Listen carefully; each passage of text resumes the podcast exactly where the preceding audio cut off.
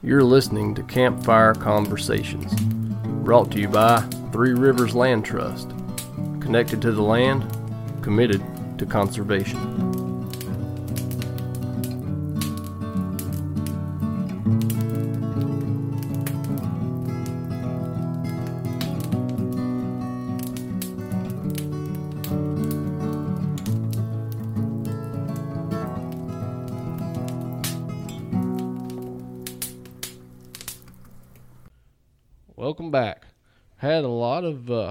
Good feedback from our last couple of episodes, or at least I did. I don't know if you got any or not. Mm-hmm. Yeah.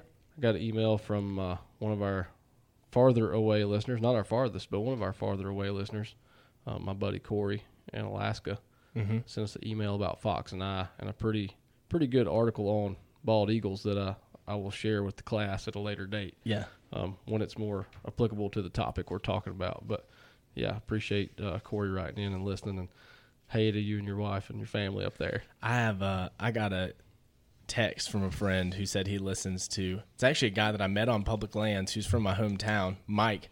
I actually have him in my phone The as duck hole. Yeah, I have him I have him in my phone as his name's I, I won't say his last name. I know his last name. Um but I have him in my phone when I first met him, the day I met him as Mike Duck. Because I didn't know his last name. I do that all the time. but uh, if he's listening, hey, what's up, Mike? But he this this podcast is paying off for me because he's like, I heard about your puppy that you got from Lost Highway, and uh, I got a dog kennel uh, that I can give to you with the camo cover and everything. I'm gonna go pick that up. So for free. for free, yeah, For he's, free. He's, he's just the kind of guy he Yeah, is. anybody, any listeners that like give give away free stuff that's in good shape, you know, Sam and I are always into free gear. Um, if you got more than you can handle. Uh-huh. Yeah, that's right. Um, but uh, getting into uh, getting into it today, I'd like to uh, reach out and say, uh, go check out Backcountry and Beyond. Make sure you swing by and support those guys who are supporting local conservation. It's grilling season. They got it all, Traeger wise, sauce wise, spice wise. I mean, we were just watching a video a second ago cooking mm-hmm. on the old grill. You So, cooking? It was me cooking. Uh-huh. You can see And you pick up all your grilling stuff from backcountry. Pretty much, yeah. Yeah. They're pretty much everything I get as far as uh, custom seasoning comes from them. I just brought him up, but our buddies over at Backcountry and Beyond, Grayson Geyer, um, another friend of the podcast, another sponsor, and just a good buddy of ours. Um, we've been in talks with him and Emily Shirey about hopefully coming on and maybe doing a podcast with us soon. They're one of our most listened to episodes, so maybe we'll have a refresher and talk puppy training and stuff. Actually, I want to say they're number one now. Are they? Yeah. Well, there's one and maybe one and two are up there because they did separate episodes last Mm-hmm. time, but they work together a lot and they have a podcast, Gun Dog Companion Gun Dog podcast. Um, if you want to check that out, but shout out to them if you're looking to train yourself to become the best dog trainer you can be. Go check out Lost Highway. Uh, who else? Who else we want to? Ch- you want to? Traveler Trading Company. Hey, did you run your belt at the beach? Of course I did. Yeah, me too. Yeah. Saltwater doesn't phase those belts. no, no. I wear it every day. I'm wearing it right now. I got my, oh yeah, of course.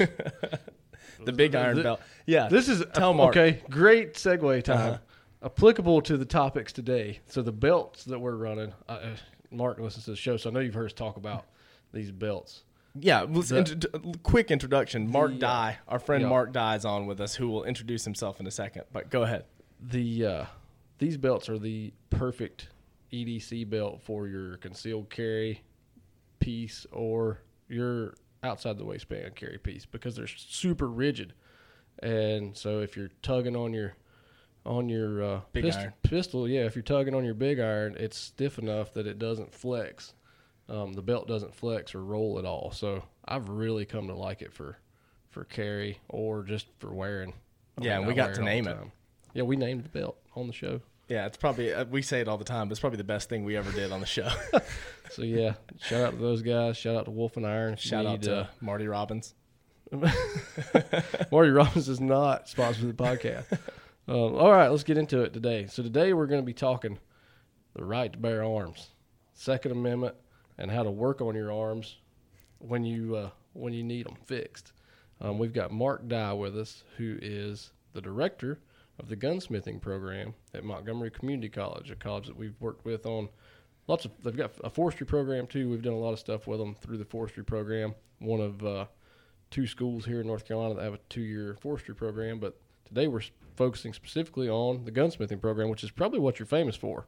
Yeah, I would say most likely. Um, it's the largest program at a little bitty school, so Mhm. we, uh, you know, we tend to be fairly well known around the country. And interestingly, we're we're probably more well known in other places than we are here in North Carolina. No kidding. Um, but yeah, it's it's um, it's a very unique program. We've we've got about uh, seventy some odd students most of the time, uh, so that makes us either the first or second largest gunsmithing school in the U.S. depending from you know from semester to semester. We're really close with Trinidad and Colorado. Mhm. Um, so so yeah, it's it's a it's a very interesting program, one we're very proud of. Um, so I. You know, I- I've been director of the program for six years now. I took over from uh, from a fellow named Wayne Bernauer that was there for 30 years. He was one of my instructors. Okay. So I went through the gunsmithing school in uh, 96 and 97. And uh, anyway, went out and committed gunsmithing for uh, 13 or 14 years and then came back to teach. I've been back uh, 10 years now teaching. Oh wow! Now, how how far away do students come from? To, Oh, all over the world. We've uh, we've actually got a student right now from Australia. No kidding. Um, typically, they're all you know United States citizens, but uh, Washington State, California. is there demand for gunsmithing in Australia? They don't even have the right to bear arms over there. Well, they don't uh, they don't have handguns, but they do have a lot of long guns, and they do a fair amount of hunting over there. And this this particular guy um, grew up on a very large ranch in um, I think southeastern Australia. Ma- Hopefully, I get that right. But he did a lot of hunting for uh, for pigs and for kangaroos and that sort of thing. So he's a pretty good gun guy. I just heard they're issuing a feral cat reduction in Australia. They've got a feral cat situation. as in New Zealand, it's Yeah. war on feral cats in New Zealand. Yeah, we'll try to bring that to the United States as soon as possible. All those invasive species are tough on, uh, especially New Zealand. yeah, what is what's native to New Zealand? Nothing. Nothing. Nothing. Nothing. Everything's exotic over there. It's a weird place. Mm-hmm. Weird place. I would like to go over there and just do some do some looking. Well, if you wouldn't mind, Mark, uh, give us a little backstory about the program in general. I mean, what, I'm reading a few things. I was researching ahead of time, and y'all are one of four schools in the nation that are approved to offer NRA approved short term gunsmithing uh, degrees. Um, but what makes what makes Montgomery Community College so special in terms of just you know being renowned across the country and across the world? Well, first off, there there just aren't that many gunsmithing schools total. You know, it used to be that there were five or six nationwide. Now, probably twice that. Um, there there are more that are springing up, and there are a lot of schools that that have given it a shot. Uh, but it's kind of a difficult program to establish because it's expensive, and there's a lot of you know liability. As as you can imagine, most you know college administrations don't want to have firearms coming on and off of campus every day. Um, so you know that's where it really fills a good niche at a small community college here in North Carolina. It works out really well. Um, but yeah, the the uh, the school's been there since 1978, so it's been around a while. And the NRA affiliation was kind of an interesting thing that came around the, the early 90s. You know, there are certain schools that, that are NRA affiliated, and, and you have to go through a little bit of a, a process to be approved for that. And then we can offer these these short term courses, um, and you know we schedule all of those ourselves. It's not um, the NRA doesn't do any of that for us. Um, so we we find our own instructors and we schedule these classes. And you know the the short term classes are really one of the best things we do. We have some really fantastic instructors that, that come and do classes in their area of expertise, and they're some of the best people in the country on those things. And we find that we get a very different group of students for those classes because we get you know, we get guys that can't take two years, or sometimes ladies as well, that can't take two years away from their life um, in order to come out for a regular two-year gunsmithing program. But they can come and take uh, a class on a really specific topic that interests them. You know, Cody mentioned earlier the uh, the 1022 class was a big interest for him.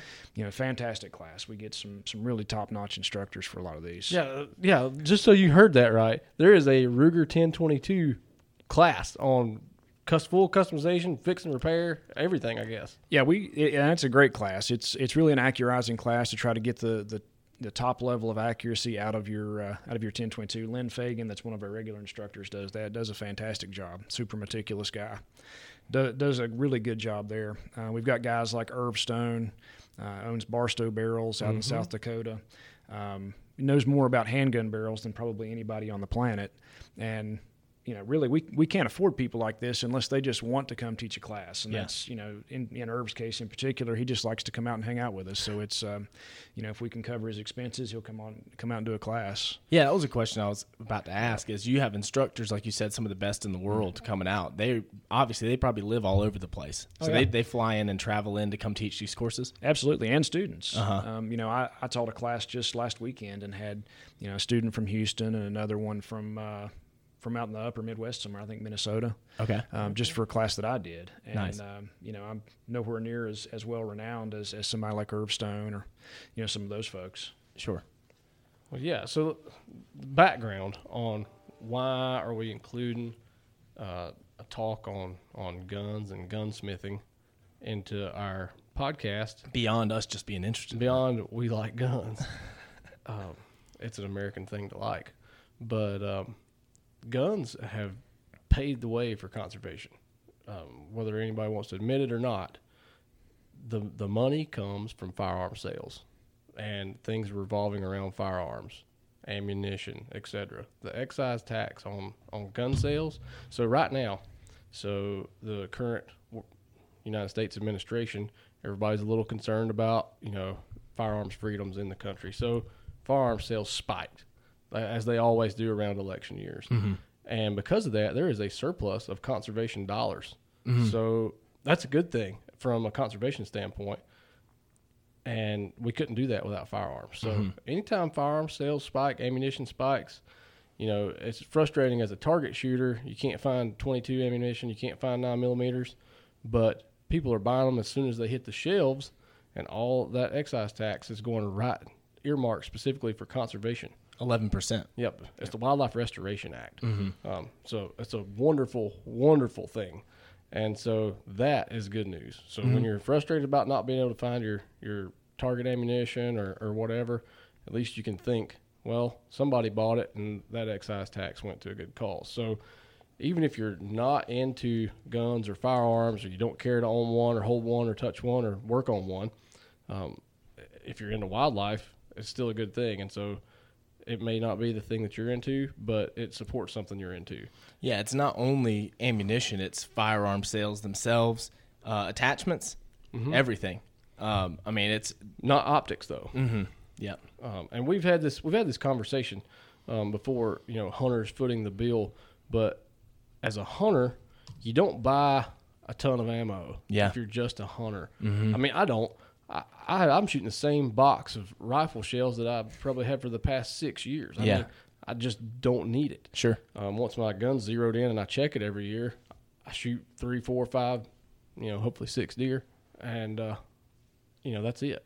So Hopefully, one shot per. um, a lot of these recreational shooters, they're spending, you know, buku money on ammunition, and, and that's going to something that I like. So that's wonderful. So I support it wholeheartedly, and that's why we're here today. We're talking about everything from the buttstock to the barrel here. We're Yeah. talking we're talking firearms, and we're talking safety. We're talking working on them, and uh, how this fits into a college course.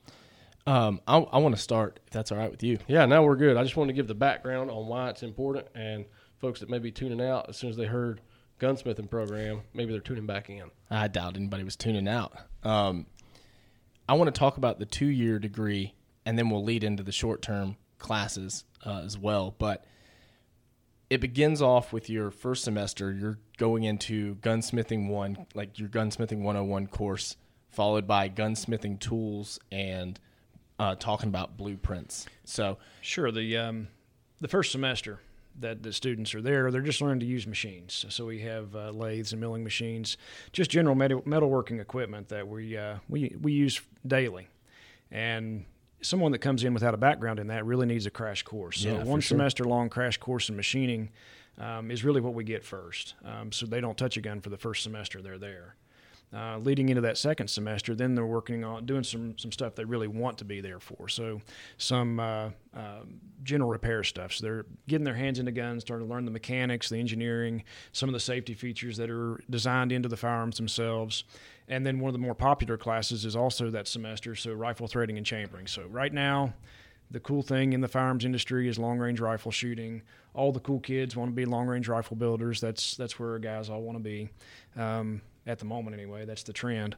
So doing uh, precision threadings and chamberings in you know whatever caliber they choose. A lot of we're doing a lot of 6.5 Creedmoors for long range stuff and a lot of three thirty eight Lapuas. Um, so a lot of stuff that people are interested in for long range shooting and and some long range hunting as well. Um, but at any rate, that's a very popular class. So they get to do their start their custom rifle builds by threading barrels onto the receivers. Um, and then, of course, they go into their third semester, which is summer. We do two two full year mm-hmm. summer terms yeah. as well. So during the summer, then they get to put those barreled actions into stocks, so that they can actually have shootable, you know, finished firearms that they can uh, uh, that they can go out and shoot and, and understand why they spent so much money and time trying to get these barrels fitted up the way that they did. Um, which is really cool, you know, to be able to see people, hey, I built something that actually mm-hmm. does a mm-hmm. thing. Yeah, you know? for sure. We've had students that have never even built a birdhouse before, no and, which is you know kind of strange to think that someone would enter a program like that that didn't you know hadn't yeah, built extremely anything. technical. Mm-hmm. But to find someone you know take someone from that to oh I built something that does a thing and it's something cool. Um, that's a really neat process to see that light bulb come on. Um, so I like that a lot. And then, of course, you know, we're at the end of their first year now, moving into the second year. They've they started the handgun stuff, which is sort of my area of specialty. Um, so we do a handgun repair class, which is really more about understanding the mechanics and the function of the guns, um, how they work, why they work. Um, I, am a huge believer in understanding what's really going on mechanically. Um, and then they'll do an advanced repair class, which is you know more of the same sort of thing, except with long guns. And then moving into their their spring of their second year, we do. Uh, uh, a, a, more of an advanced handgun class, so a, a custom handguns class. We do a, a custom 1911 build, and we do some some fancy revolver stuff. Um, and then at the same time, they're learning metal finishing. That's the opposite class they would do. And then they finish up the program at the end of their two years with uh, what we call modern sporting firearms. So it's more of your AR 15, AK 47. We do some FAL work, um, sort of the stuff that's really popular right now in the industry. Uh, obviously, the AR is uh, the most popular gun in the world, or the United States at least at this point. So it'd be difficult for us to ignore that. Yeah, yeah, sure. sure. Uh, I mean, so so yeah, that's sort of in a nutshell the quick version of what our two year program is. Yeah. Um, we tried to run through that as quickly right. as possible. Question: So when a student is coming into the program, they they're in the program, and as in a typical college course, you spend your tuition money on books. Hmm. Are they buying metal blanks, and that's that's their Absolutely. Yeah, we've got a pretty extensive tool and material list for things that students have to purchase, um, and unfortunately, it is a little pricey. Yeah, um, sure. You know, it's the the minimum that you could probably spend on tools and materials will be about ten thousand for the two years, um, and and most will spend more than that because they want fancier, nicer stuff. Um, but we, we really couldn't teach all the things that we teach without having those materials. And short of coming up with some cool corporate sponsor that can provide a bunch of that stuff, which we haven't been able to, yeah. to figure out yet. Although we have, we do have a lot of wonderful friends in the industry that, that give our students big discounts on things and help us okay. out in a lot of various ways. We've gotten a lot of donations from you know from people in the firearms industry, so I I'd be remiss if I didn't bring that up. Yeah, if you want to give them a shout out and see if you can see if you can dial up some of that money for the students. Oh, sure, you, yeah. But what, over the years, we've gotten a lot of great donations from from people like Midway USA, and um, the NRA has has given a lot of scholarship dollars sure. over the years. Um, so Remington Firearms, when they used, of course, they're out of business and changing hands at the moment. Yep. Uh, we've gotten some help from them in the past. Benelli, you know, a lot of a lot of wonderful companies have, sure. have given us some help on that. That's that's I, I, like thinking that I'm going to school and I'm buying ten thousand dollars worth of gun building material. That's well, and, and not just that, a lot of tools. So yeah, if you know, a lot of our students want to own a business when they finish yeah. with us. Mm-hmm. Um, so all, all the tools and, and, materials, they're not. It's not wasted dollars. You know, if you go to a traditional university and you spend two hundred dollars on a history book that you're going to use one time, and maybe you can resell it for 40 yeah, if you're lucky. Exactly. And you know, that's pretty much a lost cost. Yeah. You know, you're yep. you're done with that. Um, or a sunk cost. But with you know with what we're doing, um, you've still got some tools and you've got some materials, and hopefully you have some interesting firearms when you're done. Yeah, and you've got the foundation set for your business. Absolutely, your your, your textbook when you own your own business from college. It's, it's not like that textbook is cool helping prop you. up a desk, maybe. Yeah, uh-huh. But yeah. now you start this course and you've got the foundation set for the business that you plan to own and operate. Yeah, it's a lot like going to um, any mechanic type school where you mm-hmm. purchase your tools and then when you're done you've got your tools mm-hmm. so that's i like that Yeah, one of the questions we get a lot is what are what do students do when they leave our program? You know, where, where do they go? And um, so helping guys find jobs is really one of my favorite Okay, parts so of you know, guys do some job placement. stuff. Absolutely, yeah. And I'm, I kind of operate as the clearinghouse for that usually. Um, you know, and it, I guess that makes it sound fancier than it really is. But you know, people that are interested in hiring gunsmiths will contact me. Hey, I'm looking for a person in this location. Here's what we pay. Here's here are the specifics of the job. So. Um, in the last six months, because of the real, you know, sort of the glut on the firearms industry right now, I've probably had more job offers than I have ever. Oh wow, that's Um, great. So it's really been good lately. And um, the biggest problem I've got right now is getting students that are willing to move to where the jobs are Yeah, Yeah. because they're not you know everybody wants a job that's close you know close to home and and pays a lot of money of course um, you know so it, sometimes you have to be willing to uh, Is Montgomery County flush with gunsmiths? well there are a lot of, of people who've been through the program that live in Montgomery County Yeah, there's Um, folks on our board that have been absolutely. through the gunsmithing program. Yep. yeah so it's um, there are a lot there but most of them are not active within the industry um, there just isn't the economy to support a lot of gunsmiths in that area Mm-hmm.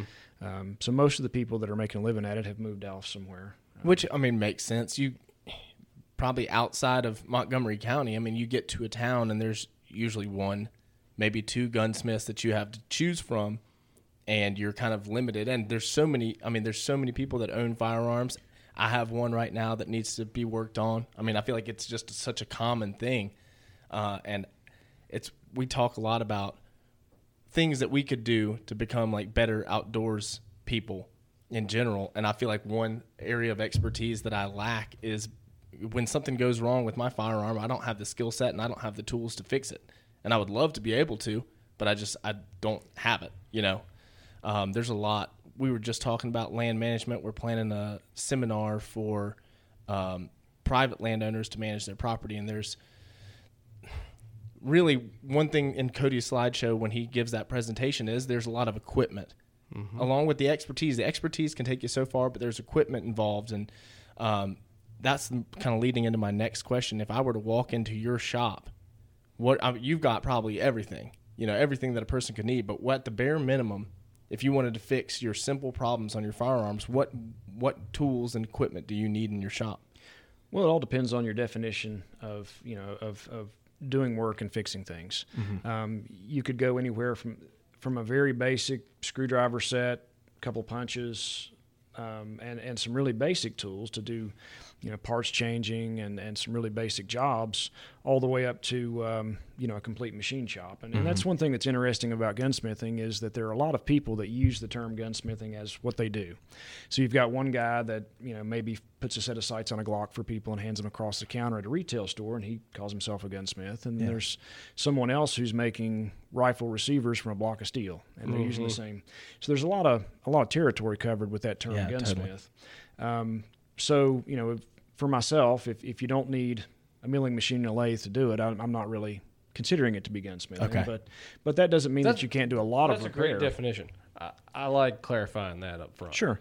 Well, and it's sort of um, you know the way I look at it is, is an armorer. It can change parts, and they can you know they can just like um, you know your basic level mechanic. Um, if you go to a regular mechanic shop, and there's a tremendous need for that. You know there Yeah. there are plenty of people that have ordinary firearms that need you know parts changed, scopes mounted, recoil pads, things like that on a daily basis. That's that's sort of your you know your general gun mechanic, and and there's a real place for that in the world.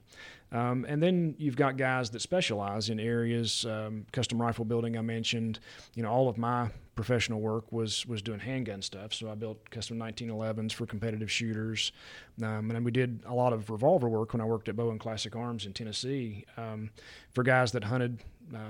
Brown bears or you know went to Africa with with large caliber handguns to hunt with so it was a really specialized niche there and a lot of the you know the really cool gunsmithing businesses are hidden in plain sight. You know, they get all their work in on the UPS truck every day, and they don't have a storefront for people to walk in, mm-hmm. and they want to hide out. You know, it's a little mm-hmm. little small shop, and they don't want people walking in through the door, but they're still there. So a lot of these people, you know, you mentioned not knowing of many gunsmiths in the area. they're a lot more around than you realize. They just uh, don't have advertised businesses that you really see. Sure. Yeah, that's that's awesome. That's a great definition of, of gunsmith. Like I change my own oil, but I'm not a mechanic. Sure. Yeah. Well, and you know, the guy that changes oil at Jiffy Lube yeah. I, and the guy who who builds race engines down at you know Hendricks Motorsports are not don't have the same job. Yeah, exactly. Even though they, they, they both call themselves mechanics, Yeah. and, and that's okay. And I'm not I'm not saying that that's a bad thing. You know, there there's a place for both of those things in the world. Yeah, for sure.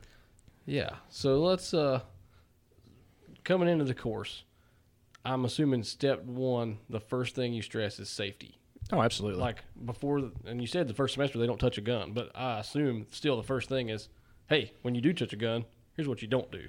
Oh yeah. Well, obviously, when we're, you know, we're operating in that sort of an environment in a college, um, you know, safety has to be a of utmo- utmost importance. Um, so, of course, we have no live ammo in the classrooms, and um, we have you know reasonably serious protocols on on everything. Um, you know, I've always made a personal habit for myself. Anytime I pick up a firearm, whether somebody hands it to me or whether I'm you know picking up for any reason, the first thing I do is check to see if it's loaded. You know, Yeah. do a visual chamber check, make sure that there's nothing in the chamber uh, before I do anything else. Um, and then, of course, all the standard stuff of you know where's the muzzle pointed, muzzle awareness, and you know, all the standard stuff that anybody learns. Well, hopefully anybody learns whenever they learn to to operate firearms.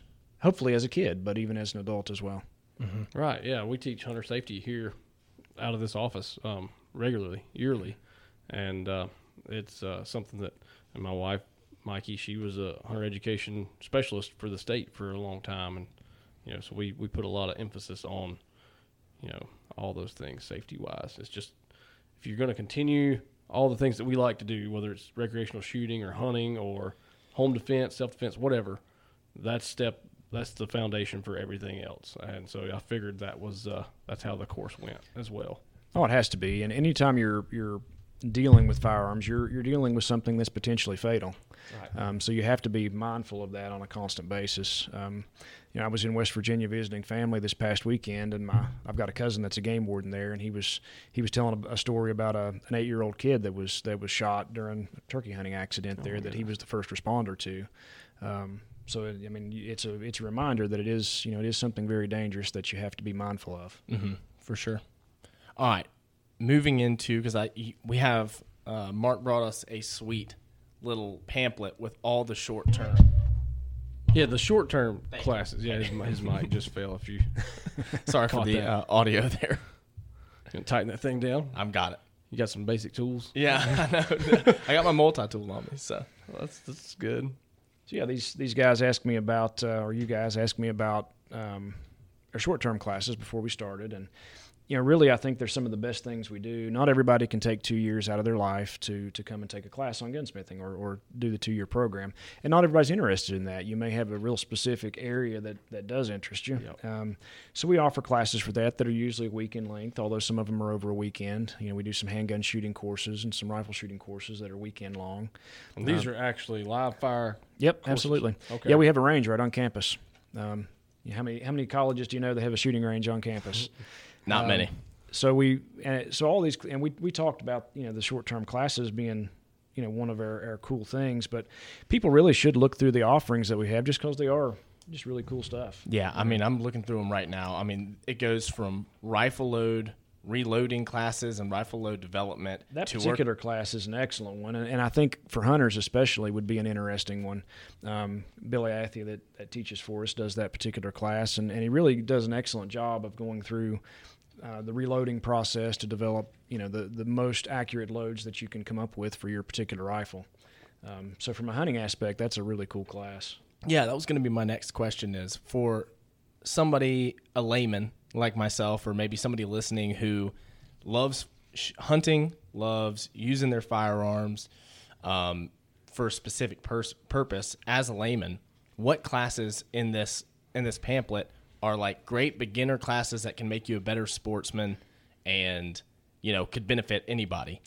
Well, so that class would be an excellent one, obviously. Sure. Um, we do some some basic, uh, what we call basic gunsmithing for rifle and shotgun. Um, that would really get you through the mechanics of how your gun functions. Okay. Um, so, say you're a duck hunter and you've got a Benelli shotgun. And you, you know, at the end of the season, you'd like to be able to tear it down all the way so you can get all the river mud out of it. Yeah. And, um, you know, that that sort of class would be an excellent one for that. Um, Some of the AR-15 armors courses that we do are really good for a basic AR owner, and and there are millions of those out there now. Um, that just wants to be able to do normal things to their to their AR-15. Um, you know, that's a really good offering. Yeah, the ability to tear down your shotgun or anybody else's shotgun. There's so much. There's so Yeah, much differentiation Varying between. systems, gas versus inertia versus, you know, you know, manually operated. So you get comfortable with one. Like the first gun that I had was a Remington 11, 1187, which has got shims and pieces, and uh, it's just um, you can break it down into hundred pieces. And now I have a, a Super Black Eagle, which is you know like twelve. Easier, yeah. Yeah. Yeah, and it, it's real common that we get um, guns in pieces from people that have taken them apart and can't get it back together. Yeah. We call it a bago gun. Um, so, so you get a bago gun from somebody, and they always say, "Oh yeah, my brother-in-law took this apart. I told him not to do it." And, Uh-huh. Okay, well, when your brother-in-law, Have you found that YouTube has uh, caused the college to lose business? no, not at all. Okay. No, I would say it's a double-edged sword because um, there is a lot of information on YouTube, but a lot of it's bad. Um, you know, I, I have students all the time that are pulling up some video of a disassembly or reassembly, and somebody's doing it incorrectly. Um, but there is also just such a large amount of information that I think it probably drives people to us in a lot of ways because they take an interest and they decide they need some some better training, so they come out to us. Okay. Yeah, that makes good sense. Yeah, just some of the courses, like some of the ones that I've saw, like there's some artistry involved in, like I would say most most gunsmiths that like to take a, a a bare blank of steel and go to a finished product have some artistry in them. They they they like the look of the finished product. I mean, there's grip stippling, stippling, stifling, Uh, Stippling, yeah. stippling. I call it. Yeah, I want to make sure I wasn't mispronouncing that. You know, just things things like that that you can take it from a tool to a work of art. Um, there's classes for for that, and I think that would interest people that maybe aren't that interested in guns, but they're interested in the the art. Yeah, stock checkering is a good example Mhm. of the artistic side. Um, we we're not offering it this year, but we've done a lot of metal engraving classes in the past. One of our Um, board members took a metal engraving class Mhm. there and actually donated a handgun that he engraved for a rifle. It's beautiful. Yeah.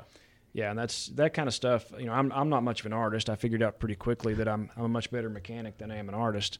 Um, so I, but I really have a tremendous appreciation for what those folks do that, that can really do the artistic side of it.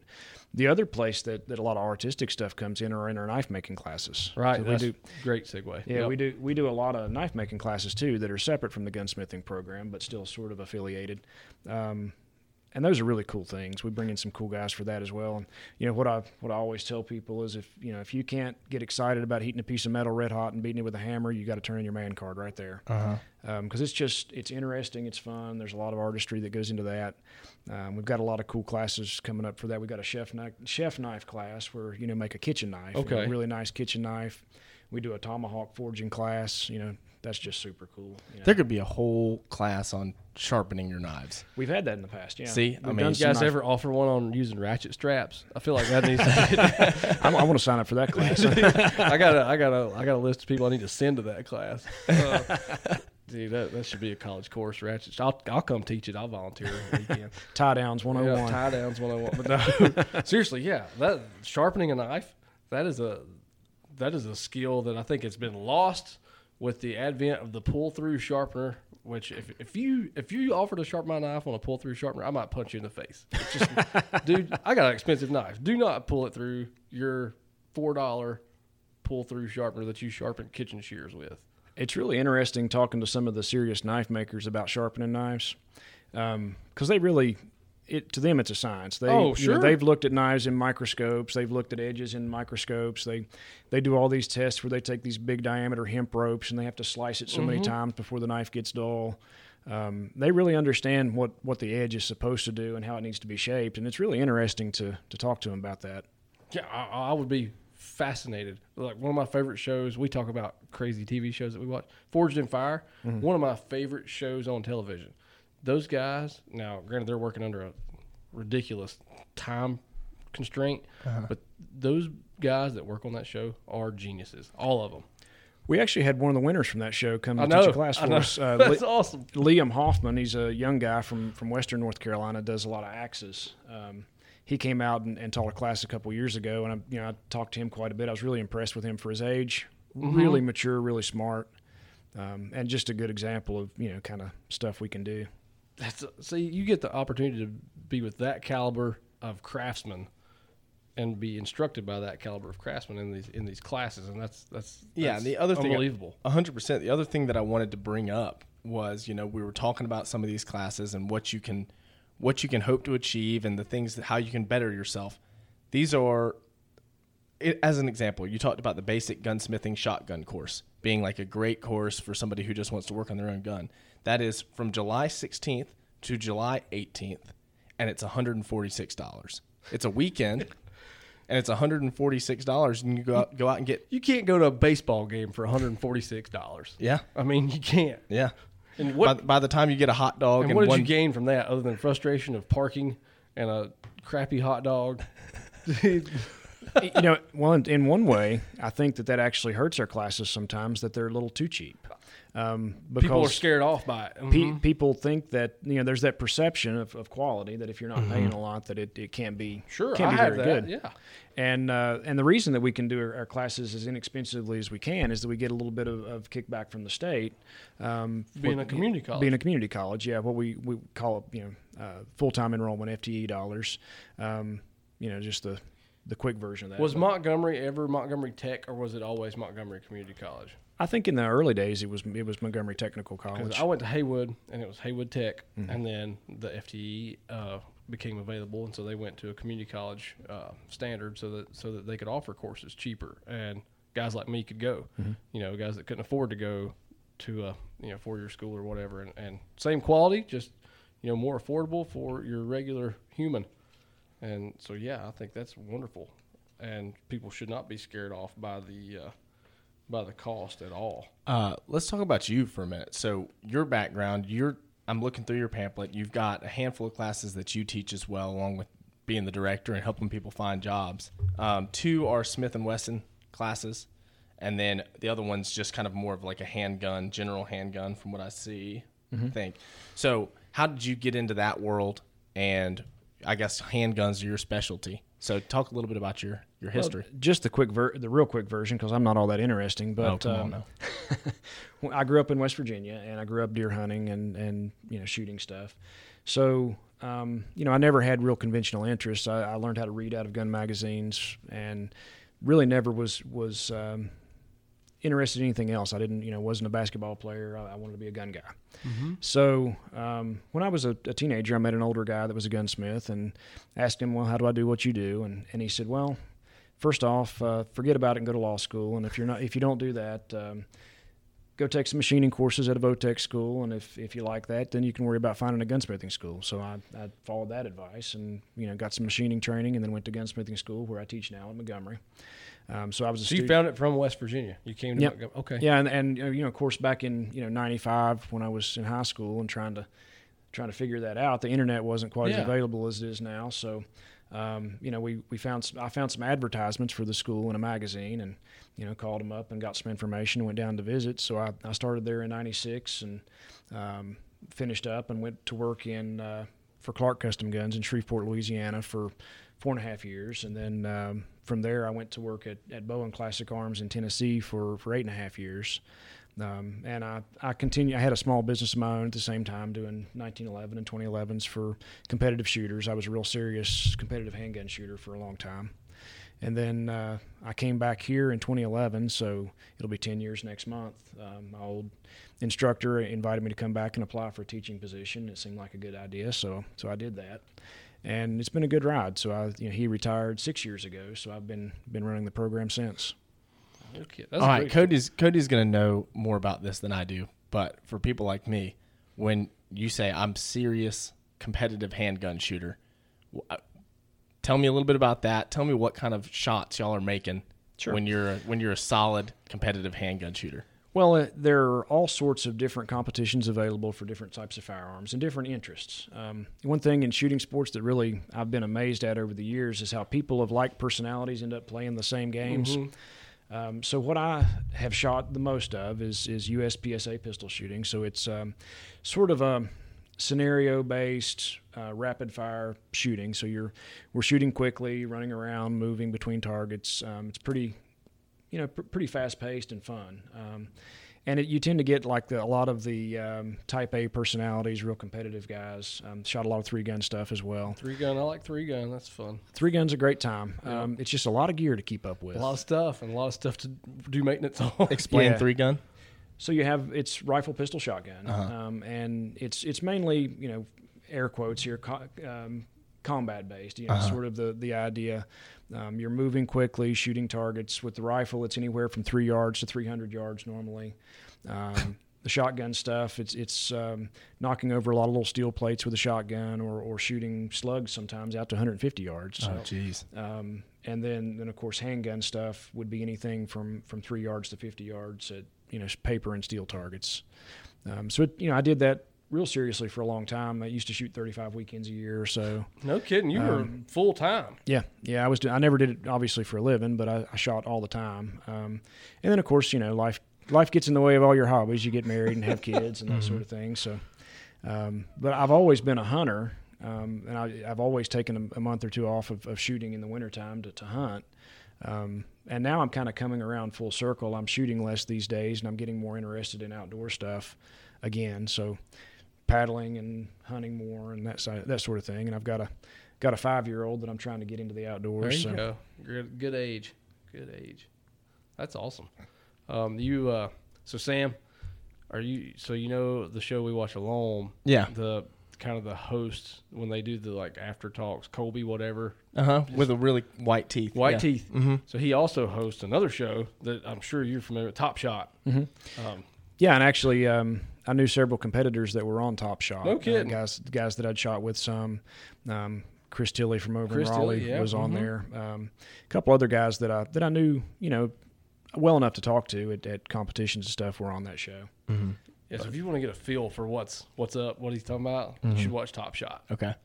Well, and that one was, you know, sort of a made for TV version. Yep, you it- know. definitely more dramatic. Yeah, it's it's a lot different than than what we were really doing for for shooting competitions. But um, but yeah, it's that sort of thing. And like all the gunsmithing shows that were on several years ago, the the red jacket guys and the, you know, I I couldn't. I couldn't stand to watch those shows because they were, you know, what what they were doing was so terrible most of the time. But but we found that it drove a lot of students to us as, as far Oh, as the I'm school. sure. I'm sure it created Um, business. Absolutely, and uh, so you know, it's it like again, just like YouTube, it's a double edged sword. Yeah, Red Jacket. I lived in Louisiana also for a while and, and went and visited Red Jacket and was less than impressed with Red Jacket. but Okay. Uh, is there any when it comes to gun repair, when it comes to gun maintenance and everything? I would assume that a big part of the course, or at least a mantra that you would follow, would be preventative measures so that you don't have to get your gun repaired. So, Sure. what are what are some tips that you have for a gun owner about like do you after every say you got a duck gun or something after every season you need to break it down all the way and give it a full clean or um, like what are some tips that you have from problems that you've seen from sportsmen that you're like you could easily not have this problem if you did x Yeah.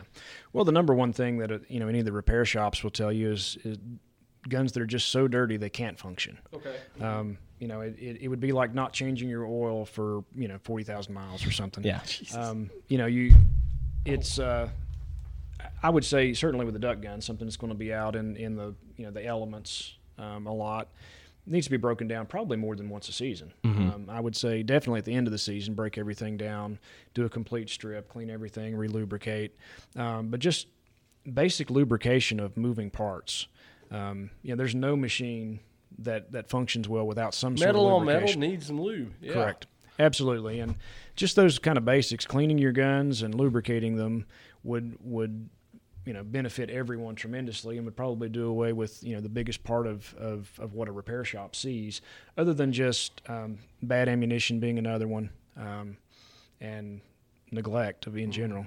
when it comes to lubrication, you know, one thing that I've seen with the two guns, the two shotguns that I've used really throughout my whole life, the 1187, I feel like I could just hose that baby down with lubrication. And then I got this Benelli. That was just me being somebody that I like didn't know any better. It just, you know, I wasn't a part of the gun world at all. I just had this shotgun that I got for my 14th birthday or 13th birthday. Um, and then I got this Benelli, and it comes with a special lubricant, and it's like one drop here, one drop there. That's all you need. And that was like a a moment for me where I was like, have I been doing this wrong? My, can you over lubricate? Oh, of Uh, course. yeah. Yeah, you can, you know, when, when you shoot and you've got oil splattering off your shooting glasses, that's, that's probably an indication. Um, I tend to, to be more likely to over lubricate than under. Um, I would rather go that direction. Um, and you know, specifically, you mentioned that Benelli shotgun. They're they're what I call the Glock of shotguns. They're very reliable. They tend to work. You know that that uh, recoil operated system that they that they use is is an incredibly reliable version. Um, so they don't tend to require as much lubrication as some of the other platforms. Sure. Um, you know, lubrication is a we could almost do a whole show just on that if you really wanted to geek out on it. Um, but you know what people ask me for years as a gunsmith, you know, what's your professional opinion? What gun lube should I be using? What do you use? And I always I always used to say, well, whatever they're giving away at the, the NRA convention this year, that's what I'm using. Um, and I decided that probably wasn't a very good answer, so I needed to research it a little more. So I spent a little time talking to some uh, oil engineers, and, and what I've come up with now, things that, like if I'm disassembling a firearm for, for routine maintenance, things that I clean on a regular basis. I'm lubricating with a medium viscosity gun oil. Um, FP10 is the, the current one I'm using that has a little bit of a um, um, solvent in it to help break up carbon um, especially high round count guns. You know, when I shot competitively, I would shoot 25,000 rounds a year some years. It's unbelievable. Um, so, you know, obviously there's a lot of cleaning going on and a lot of dirty guns. Um, so something that a solvent that helps break you know, helps break up carbon a little bit is a good thing. Um, but places that I don't lubricate on a regular basis when I take the gun apart, um, I'm using a sort of a, a grease um, because it stays there. You know, obviously oil is a liquid. You put it on something, stand it up in your gun safe for a year, it's probably going to run away, or at least a, a significant portion of it is. Grease tends to stay in place the caveat to that that you have to be a little bit careful with with greases is that uh, number one they attract dirt but and that's not the worst problem the, the biggest thing to watch out for is uh, to get a grease that's low temperature for a hunting gun Yep. because some of the some of the greases will freeze up in cold weather um, yeah, my favorite story there. I used to work with a guy when I was in Louisiana. I went on an elk hunt in Colorado, and uh, anyway, good Southern boy, cleaned his gun real well, greased everything before we left. You know, he thought it might snow and get cold. Well, he ended up out there hunting, and they got a bad cold front, and it was below zero, and sees the elk, pulls the trigger, nothing happens. Pulls the trigger, nothing happens, and reaches up and touches the back of the striker on his Remington 700, and then it fires, and he kills the elk. Um, Oh. luckily he kept it in his crosshairs. Yeah, and still pointed at it. that. But Yeah. but the point is that that you know some greases can freeze um, because of the thickeners that are in there. Um, they get stiff in the cold. But you know for a for a hunting based show like you guys, that's something I would definitely lubricate, but watch the the low temperature. hmm I uh, I went with that 1187 to Oklahoma in 2017, 18, right in like kind of the turn of the year, and I had cleaned my gun before, but I ended up it was so cold it was you know close to zero, and I ended up having to shoot, and then I would have to take a break and breathe into my chamber to loosen everything up. It was getting so cold that it would freeze, and I was having to heat it up with breath, uh, which is a terrible uh, you know terrible plan. But I mean, I had to do what I had to do. No good. Yeah. No good. Oh, that's no good. Yeah, it's awful. And I'm putting water in there, which is making it freeze up worse. So WD forty. How you feel about WD forty? As a lubricant, it's terrible. As a rust pre- preventative, it's actually pretty good. Okay. Um, so you know it, and that's what it's for. You know, water dispersing number forty was the you know was the terminology the military came up with for that. So it's um, you know if you just wanted a rust preventative and that's it, it's a great product. But I I don't use it for lubricants, and it tends to turn into shellac over time. So if you you know, my, I inherited some guns from my granddad, and he must have had stock in the in the WD forty company. Everybody's granddad. Everybody's granddad was a WD forty man. Yeah, they were completely full of shellac to the point that they wouldn't function after thirty or forty years of, Really. of being put away with you know without it. But they weren't rusted, so. Rem oil. That's the basic one that everybody can buy. Rem oil is pretty thin, but it uh, but I like it pretty well, and I use it a lot because you can buy it in an aerosol can, and it you know it works pretty well. Yep. Yep. Uh, I try to buy the Benelli oil for all my stuff, but yeah, I've definitely got a can of Rem oil sitting on top of the safe and use it all the time. So, so the end of the season, you've cleaned your gun, storing a firearm for a season until next year. What does someone who is not a avid shooter, but they sh- shoot a little bit, what do they need to do? Well, um, rifle for a rifle, I guess. Just just clean it well like you normally would. Um, I usually little, leave a little bit of a, a, film of oil inside the bore of a rifle. Um, stick it in the gun safe. Just watch the humidity of your gun safe. That's that's an important one here in the South, especially. Mm-hmm. You know, we've got obviously humid temperatures, um, but inside a you know uh, an air conditioned house, it's usually not so bad. But um, but just keep an eye on the humidity level inside your safe, and and really they're it's not that bad um, if you can you can store them that way. Yeah, I think that's that's what I do. So at least I've been doing something right. So you've transitioned into from being super serious about shooting into kind of more of a avid outdoorsman in the last few years, and you got hooked up with us. And I don't. We were talking ahead of time, and I didn't want to spoil anything, so I started asking, and then bit my tongue. How did you hear about the Land Trust? Actually, from your website. Um, I had been down to Low Water Bridge to do some fishing and paddling, and uh, you know saw the the Land Trust signs on the trees and okay, who are these guys? And uh, you know, checked out the website and happened to see that uh, that the Sportsman's Access program was right there on the website, and it was like, oh, well, that's a super cool property. I'd really like to hunt on that. So, um, so from there, I I think I was the second year of the Sportsman's Access program that I. I was about to say, in. what's your what's your number? One fourteen. Yeah, you're early. Like yeah. Uh-huh. You're early on. Yeah, so that's starting at number zero would be the or number one would be the first member that ever joined the program. So 114, we're in the probably 500s now in terms of people that have been in it. So that means you were you were in the good old days when you pretty much put in a draw and you got a draw every single time. Yeah, the first year I think I got everything I put in for. yeah. You've had some good hunts out there too. I have, yeah. Um, you know, I I have uh, killed a couple does out there at, at, at Low Water Bridge, and and uh, I've seen a number of bucks. I haven't shot any anything. Um, didn't see anything that I thought was big enough that I wanted to wanted to tag it. But, um, but yeah, I've had some great hunts out there. I like it a lot. I hunt mostly on public land when I'm not mm-hmm. when I'm not on you guys' properties, because mm-hmm. um, I'm I don't like hunting over bait. Um, yeah. Not that I'm have a problem with anybody else who does that, but that's a whole debate, you know, for another day. Um, it just isn't the way that I prefer to hunt. So. Um, the fact that you guys' properties are sort of managed like the like the national forests are, and they have to hunt in the same ways and actually look for sign and find critters especially um, at Low Water Bridge. Yeah, I like that, and it and it reminds me a lot more of the terrain that I grew up in in West Virginia. Sure. Mm-hmm. Um, you know, kind of makes me makes me a little homesick yeah. sometimes when I do that. So it's definitely um, a mountain. It, yeah, it's it's ru- I would call it rugged for for Central North Carolina for sure. Yeah, yeah, yeah, it's it's a great little property. I really enjoy it. Yeah, that's cool. That, yeah, that's how actually how we we started talking every year. We you know, Mark, and he'd reach out and say, you know, how's it going at low water? Um, what's up? And that's that's, that's how I, that's how I knew Mark. Um, so yeah, and didn't even know then that you were uh, even affiliated with with the program there at MCC or anything. Had no idea. Yeah, so I got to make sure and tell everybody, whatever you do, don't put in for Block Four Low Water Bridge. it's no good. Block Two is where they want to be, right, Sam? Yeah, Block Two's great. block Two's great. They're all good. Yeah, I've, I think I've killed a deer on every block.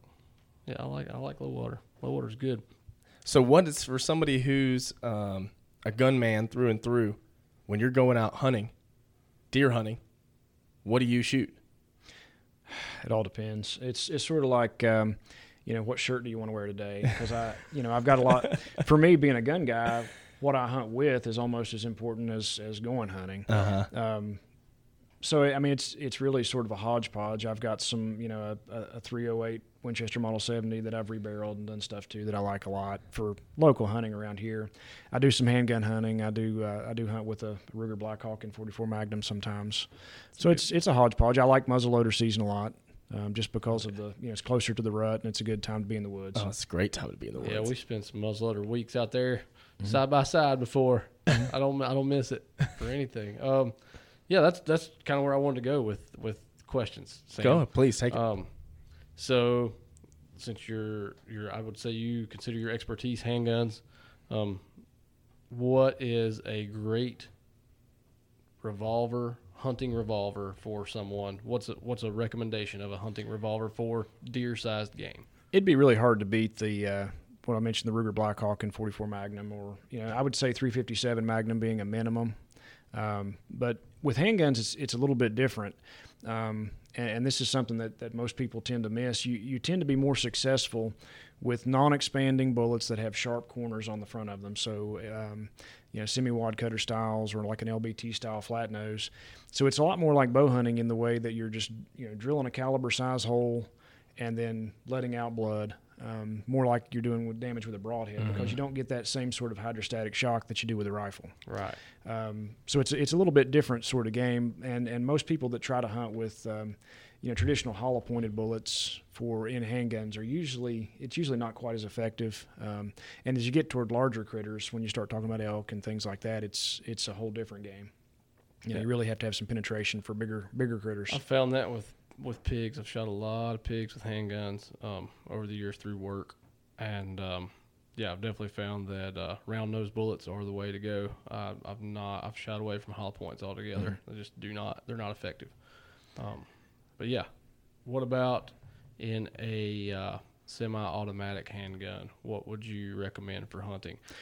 And well, I will preface this by saying, please don't ruin my burst my bubble here because I have a Springfield Armory Ronin 10 millimeter on order. So, well, if I were going to hunt with a semi-auto, I probably would go either with a 10 millimeter or um, or the 460 Rowland, which is like a lengthened mm-hmm. uh, 45 ACP. Um, and and we've got a my students are all nuts about 10 millimeters right now. Yeah, they're popular. Um, it, it, goes through. There's a like a eight or 10 year cycle. It comes back around every eight or 10 years.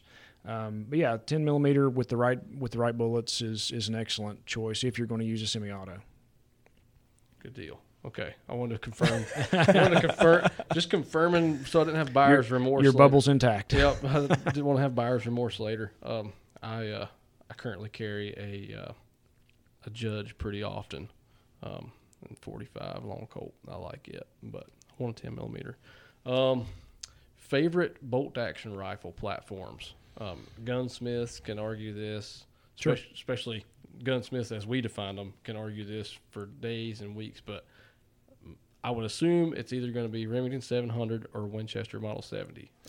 Well, as far as from an accuracy standpoint, the the 700 style receivers, and there are lots of manufacturers that are making a 700 footprint. You know, yeah, extractor calls. Yeah, the same. Yeah, they, those are those are go- it's definitely going to win the day on on accuracy. Um, I'm a Model 70 fan just because I like them and I like the you know the claw extractor and the the uh, um, controlled round feeding aspect. But mm-hmm.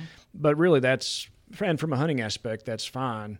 But in pure accuracy terms, it's definitely going to go toward a push feed round receiver. Okay, so know. that's something I did not know. I did not know that. Remington 700 is going to be what people are leaning towards, or at least that style. Yeah, there are lots of custom actions sure. now that are that are based on that. Um, let's see. Okay, basic shotgun maintenance question from a duck hunter standpoint, and something I think that probably most I know three of us in this room own Benelli's. Um, Addie's sitting here too. She's grinning.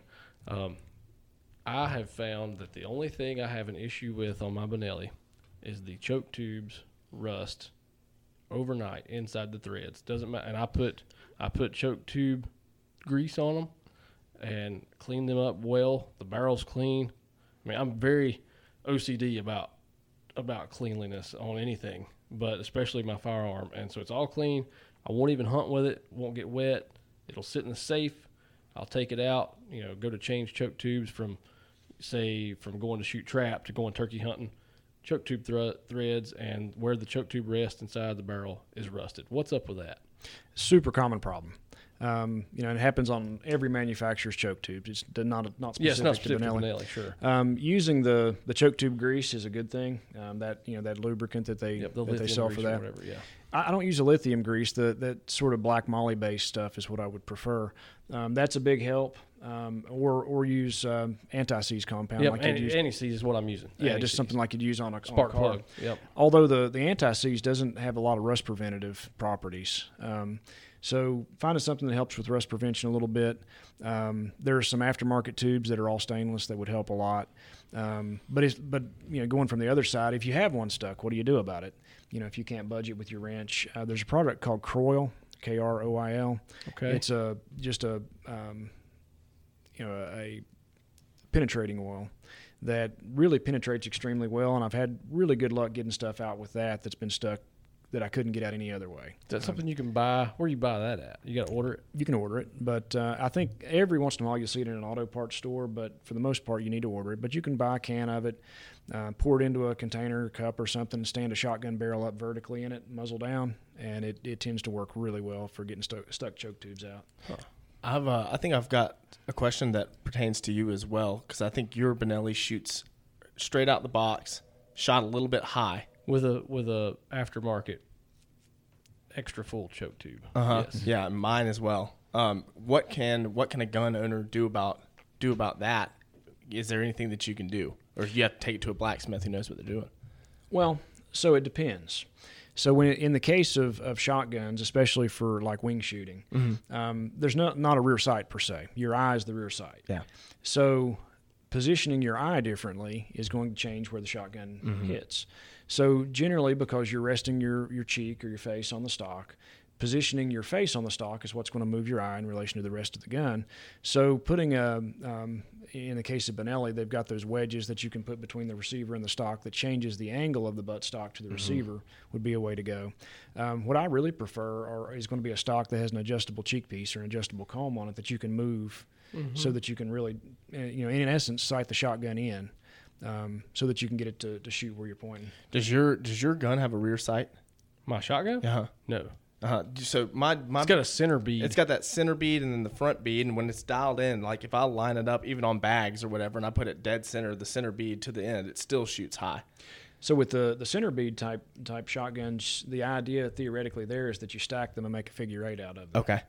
Okay. Um, although in your case, if you're if you're doing that, it would make it worse. Uh huh. Um, what I would recommend for, especially for like a turkey shotgun, is, is to put some some rifle sights on the barrel. Sure. Okay. Yeah, we've we've discussed this at length over missing turkeys, um, and I will tell you a uh, a funny anecdote. And kids don't try this at home, but my shotgun. I shoot very poorly if I'm not chewing tobacco when I shoot because it, it- that is my adjustable cheek piece.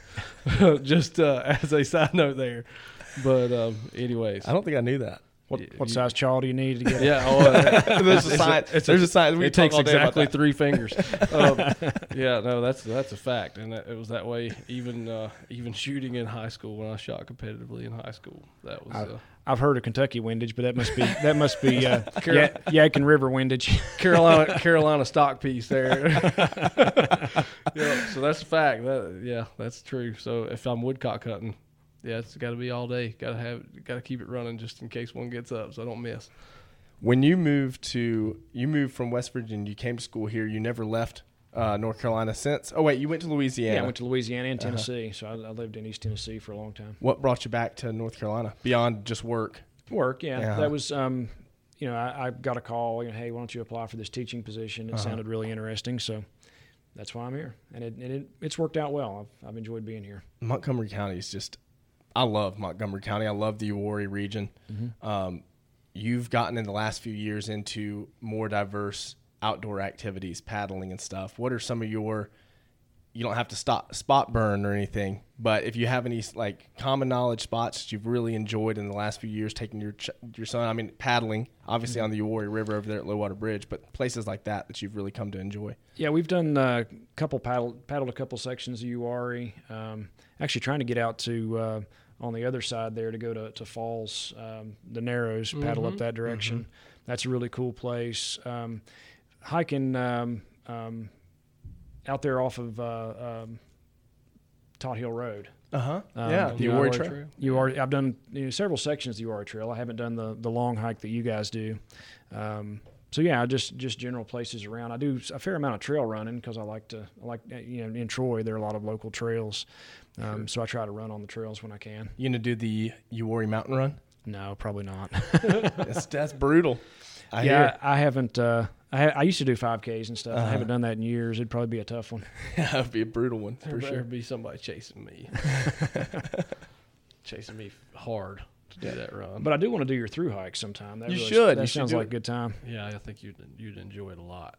You'd be good at it too. For people who don't know what that is, we do a four day, 40 mile um, backpacking trip. So 10 miles per day on the Uwharrie Trail, which is a trail that was uh, used to be a full contiguous 40 mile trail. And then as everything tends to um, as what tends to happen to everything, it got fragmented by private ownership and um, the handshake agreements fell apart. Um, and the land trust and Crystal, our director of conservation, over the last eight years or nine years, has worked very hard to reconnect that trail.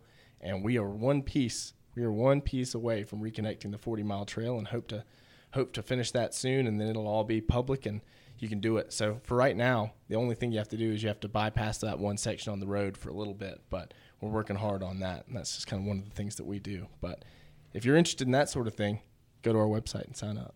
All right, let's talk about what I've been waiting on. Yeah. Meat. It's the steak time of the podcast. So, and these are this is super popular right now, and they're not unattainable um, suppressors.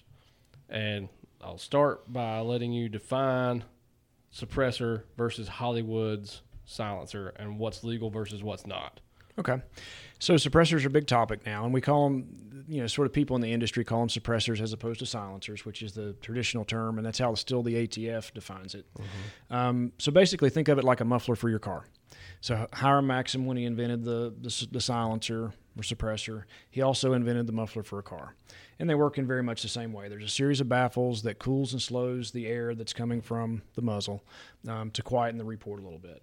So sort of the, there are a couple of big misconceptions. Number one is that they're illegal, which is not true. You have to pay a $200 tax and you have to wait for an extensive background check, submit fingerprints and photographs and all that sort of thing in order to, to own one. But they're certainly attainable. Um, and what's interesting is that the you know this was came out of the 1934 Gun Control Act um, when machine guns were regulated and other things. Uh, suppressors were on that on that same legislation. So interestingly, the $200 tax that you have to pay to purchase or transfer a suppressor is the same amount that it was in 1934. Mm. They've never changed the tax amount. So let's keep that quiet and not tell them to do mm-hmm. Because in you know in 1934 dollars, $200 was a tremendous amount of money. Mm-hmm. Um, it'd probably be like 5,000 now. But luckily, they've never changed that tax amount. So $200 not having a lot less buying power than it did before, it, it's become pretty reasonable. Um, so it's become a very popular thing. I think um, I remember I heard a a number where uh, there was something like 1.3 million suppressors sold in the state of Texas alone in 2020. Good old wow. Texas. Um, so it's it's very popular, and most of the states have, are allowing them for hunting now. So that's you know that's something that's very interesting. The other big misconception is that people have seen um, you know mobster movies or gangster movies on TV, and they think they're going to get that little you know Hollywood quiet yeah. sound. Uh-huh. And for the most part, that's not the case. You're right. going to getting you're going to get a much quieter sound. Um, any bullet that breaks the sound barrier is still going to make a sonic boom, just like an airplane does. So you're going to get a very loud crack in the air somewhere forward of the shooter, even if uh, you know, even if it's even if it's quieted at the muzzle. So the, you could kind of break suppressors into three categories. You could say rimfire suppressors, and then handgun suppressors, and then centerfire rifle ones. Um, so rimfire cans with with subsonic ammunition, so the speed of sound is around 1050 or 1100 feet a mm-hmm. second, depending on how your elevation. Um, anything below that, you can get a very quiet, nearly Hollywood sound, but they're not very effective for shooting critters. Yeah, they're not. Um, outside of keeping squirrels away from your bird feeder, they're not very effective. Um, and then moving into the next category with handgun suppressors, um, a lot of handguns again are below the speed of sound. 45 ACP is going to be below that range. Some nine millimeter loads, um, those can be reasonably quiet as well. Um, but then when you move into to centerfire rifle suppressors, they even with um, you know, even with it on there, it's going to be reasonably loud. But it puts it down to a level where it's safe to your ears. You can shoot it without hearing protection safely, um, and that's sort of the threshold that we all shoot for is is hearing safe. Um, and I, am interested in that sort of thing from a hunting perspective because I do hunt on a few pieces of private property that are not that big, and I just don't like bothering the landowners. Yeah, sure. You know, I I like to shoot my little rimfire suppressor in the backyard so I don't bother my neighbors. I can be a good neighbor. And you know, interestingly, here in the U.S., we regulate silencers heavily. Mm-hmm. In a lot of other countries, they're yeah, they're almost mandatory equipment. Yeah. Um, you know, firearms are difficult to, to purchase in those countries, but suppressors are you know something you mm-hmm. buy at a hardware store. Why is that?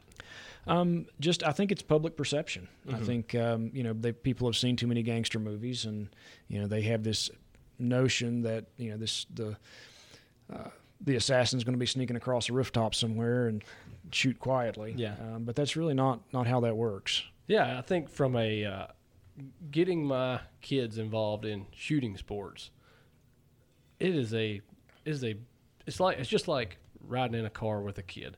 So you got to strap them into the car seat, and there's all this extra stuff that goes that's involved. Versus if I had a car that was made out of a bubble, it'd be a lot easier to go somewhere. With shooting, you know, you got to strap on the, the, the earphones, the earplugs, and keeping an earplug in a three year old's ear, that's not going to happen. So you got to get them these hot earphones. If it's hot outside, they're uncomfortable and they're not going to have a good time. Versus if you're using this this noise control method of a suppressor, wow, the Mm-hmm. the whole game really changed, and everybody's enjoying it, and nobody's damaging their hearing, and you're not annoying the neighbor um, down the street or, or whatever. And, and I think it's just a, a wonderful concept that uh, I wish we could. I wish it was just something you could purchase over the counter, and and that guns came factory that way. Um, I think it would just. I think it would probably make the public appreciate firearms a little more because they wouldn't be annoyed by it. Yeah, yeah. My like like you were talking about with kids. My five year old, you know, when we go to shoot something, he'll ask that question: Are we shooting a quiet gun or a loud gun? Yeah. And you know, he's got his little ear muffs that he wears. He calls them his ear gloves. Mm-hmm. Yep. And uh, you know, puts his ear gloves on, and, and he's real. He's extremely sensitive to loud noises. He doesn't even like the the hand dryer at the you know the men's room. Okay. Um, so it's he's really sensitive to that. So I've tried to be extremely careful about his hearing. Um, so yeah, he he's been around both loud guns and quiet Yeah. guns, and he certainly prefers the quiet ones. For somebody who shoots as much as you do, um, can you give a pitch for the importance of hearing protection and protecting your ears? Is that something that you are pretty um, passionate about? Huh?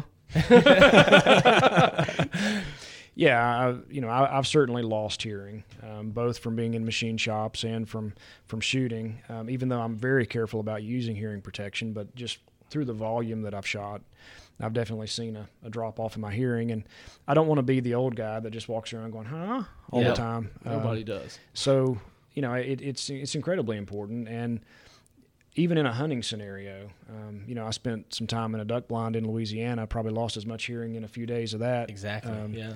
as you know as a lot of the shooting I've done because I wasn't wearing ear protection and we were shooting a lot of loud shotguns in close proximity in, in a duck blind. Yeah, and what can you do? Because you rely on your ears. You know, you have to have them. Yeah. So, Yeah, it's a tough situation. So it's uh, you what know, what about some of those products that are like the the ear muffs, head headsets where it's uh, sound reduction of loud cracks like sonic booms and stuff, but you can amplify.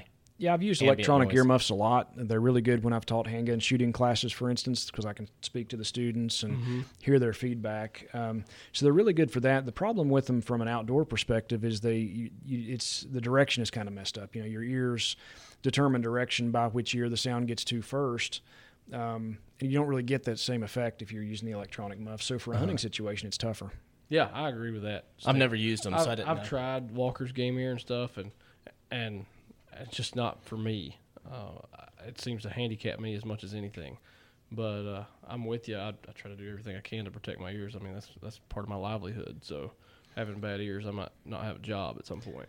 Yeah, I've I've noticed. Um, like I, I took my ex-wife hunting some, and she had a lot better ears than I did, and I, I noticed that she could tell direction of sound a lot better than I could. I would say, "Oh, I think it's over that way," and she said, "No, no, you idiot, it's over this way." Mm. And usually she was correct. So you know, she had definitely experienced less hearing damage than I had. As a tie-in to Cody's question in the meat, I want to ask a fun question. Um, there's the obvious answers, but there may be some um, that I don't pick up on. You talked about Hollywood and the portrayal of silencers and uh, your distaste for that. What other things do you see in movies and pop culture that just drive you insane? Oh, it's horrible. Um, just like anybody, you know, if, if someone who's a nurse watches a medical show, they just roll their eyes Yeah, constantly uh-huh. at, at what's going on. And it's the same thing with firearms. There's, they're incredibly unrealistic in, in almost every way in most cases. Um, so, you know, firearms that shoot forever without ever needing Yeah. to reload. Yeah, they never need to. Re- Clint Eastwood, and the one scene he's like, you got to ask yourself, did I shoot three times or was it, you know, whatever? yeah. Uh, Well, it there's so there's it's just so bad. They they shoot firearms that are not remotely suitable for the purpose that they're using them for. Um, they make ridiculous shots that could never that you know humans couldn't possibly make. Um, Was the movie where they're bending the bullet? Oh, that's uh, that's the most ludicrous stuff. Um, but Like you don't do that. no, when hunt? you if you swing your gun barrel fast. Oh, fast. that's how I get most of my, my deer. That's how I get with a muzzle loader. Oh, there's a tree there, no problem. Yeah, I I'll just I don't shoot worry- around that I tree. well, and about that stuff is borderline sci-fi. um, Well, not even borderline. It, it's definitely sci-fi.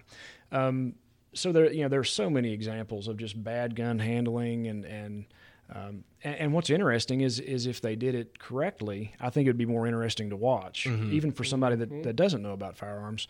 You know, there, there have been a, a few movies that have come out in the last ten years or so that have gotten a lot better. Um, because they're starting to send some of the Hollywood guys out to actual places to train where they're getting real instruction from people that know what they're doing, and it's um, it, it's a big it's a big difference.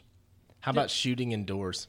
Scenes where people are like shooting in a parking garage or something. Uh, well, and it or inside a car or something like that. Yeah, it's it's incredibly loud when you're inside of an enclosed space like that, um, and you know there if you shot a firearm inside a closed automobile.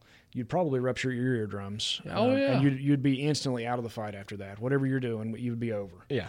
Um, and so any kind of an enclosed space shooting of firearms um, is, is a big deal. I had a moment. The moment I realized that, um, for me personally, I was probably 15, and I was shooting in a blind that had a tin roof, and um, a coyote came running across. So I had to swing my barrel out of this window and turn and shoot like that. The muzzle was inside the window, and I was out of commission for like hours. Like I couldn't hear. I was disoriented. Um, it was awful. Yeah, one of the dumbest things I ever did, I was shooting a three gun match in South Carolina, and somehow I managed to start the stage without my ear protection on. And, um, and I you know, started off shooting some handgun targets, and I was shooting really well. So I was like, all right, I'm not stopping myself. Well, then I had to, to run up onto a platform and shoot a, an AR through a barrel. so that you know the muzzle inside that barrel and then reverberating back at me. I I could barely stand when I finished when I finished that string of fire because it was just so disorienting and and and damaging. Yeah. Um, that was an incredibly stupid thing to do, and I, I wouldn't repeat that. I've been inside a living room when a uh, nine millimeter went off, and not not an enjoyable thing. To, I don't ever want to experience again. Yep. Hurt bad. How about uh, you? You talked about deer. Did you hunt this turkey season? You turkey hunt? I turkey hunted a little, and I, and unfortunately, I didn't hunt on any of you guys' properties this spring. Um, I think I'll save some some draw picks for that next year. Yeah. But yeah, I, I turkey hunted a little bit. I, I called in a, a gobbler one day on some public land, and uh, just he, he busted me. Uh, didn't get a shot off, but Been there. but yeah, I enjoy turkey hunting. I, I got a little spoiled growing up in West Virginia because the turkey hunting was so good there. Okay. Um, so I, I haven't turkey hunted here as much just because it's you know it's it's a little bit of a letdown from what I was used to. It's good to know. Yeah. Where was that spot at? um, let me see. What else do I want to ask you about? Let's see. We're flipping through our pamphlet Okay. right now. So, I asked you a little bit about. I asked you a great hunting revolver and a great hunting uh, semi-automatic handgun.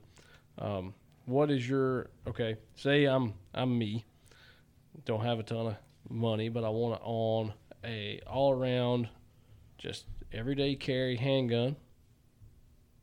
And I know what you're gonna. I feel like I know what you're gonna say before you say it, but what's uh, and I'm on a budget what's my what's my go-to reliable just everyday carry for going out on you know adventures hunting fishing paddling keeping in the truck carrying whatever.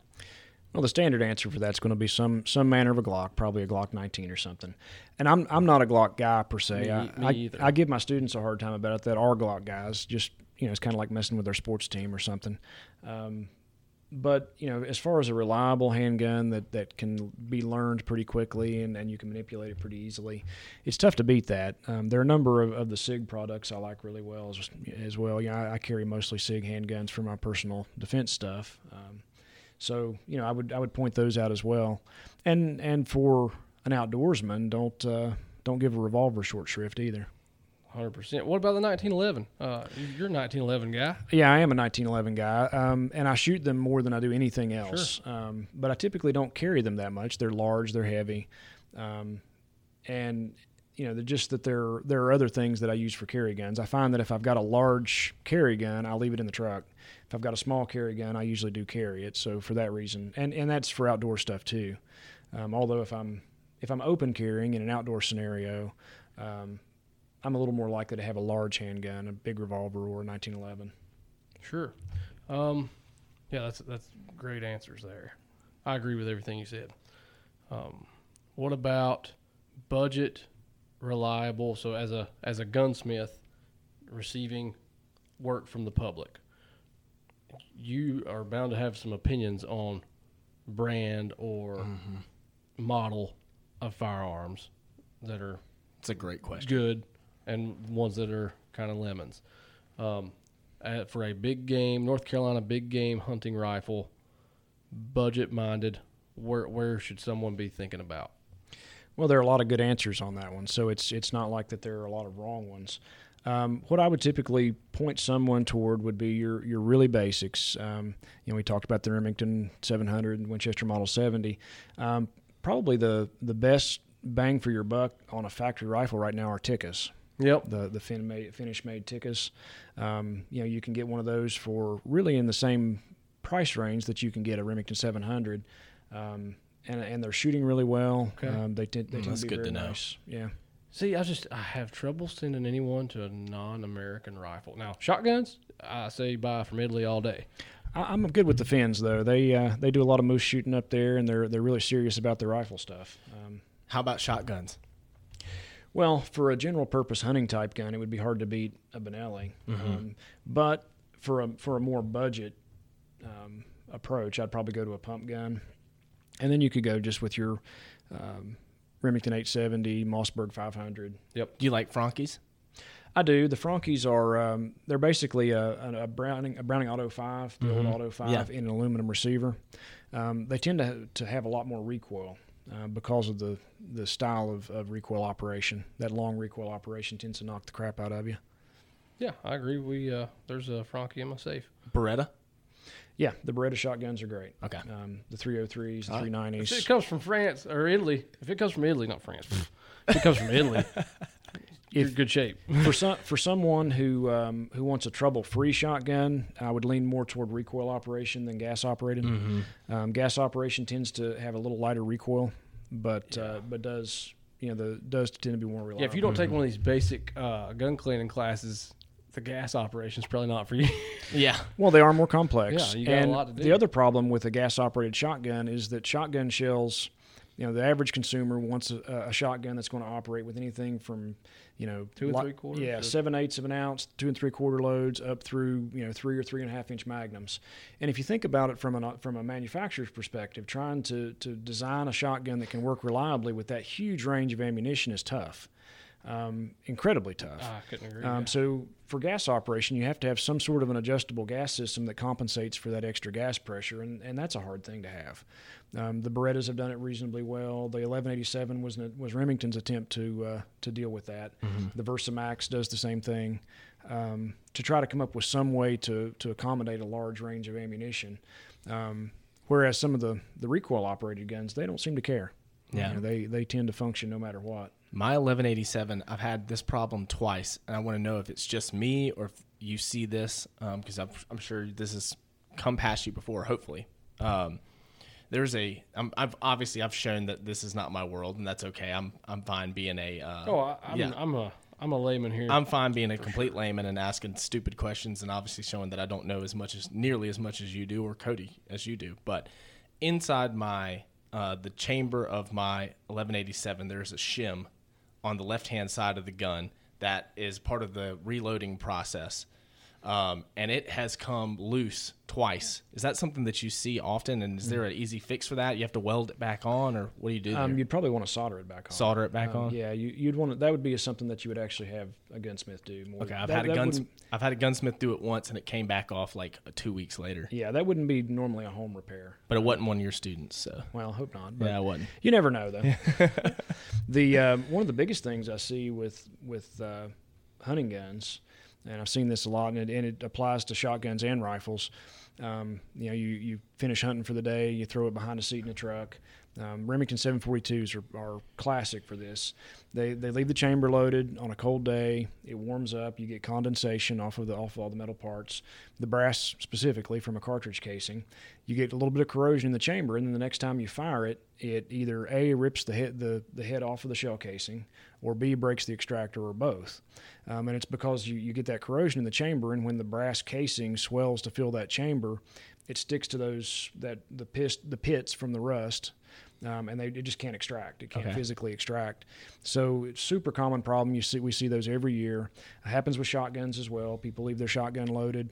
Um, condensation occurs around that around the shell, and it, it can't escape because it's you know it's kind of stuck in And, there. and that's from leaving it in the chamber. hmm That's from leaving around chambered, um, and it happens all the time. We and we it from everything from 22 long rifle to whatever caliber you want, um, and it's it's super common.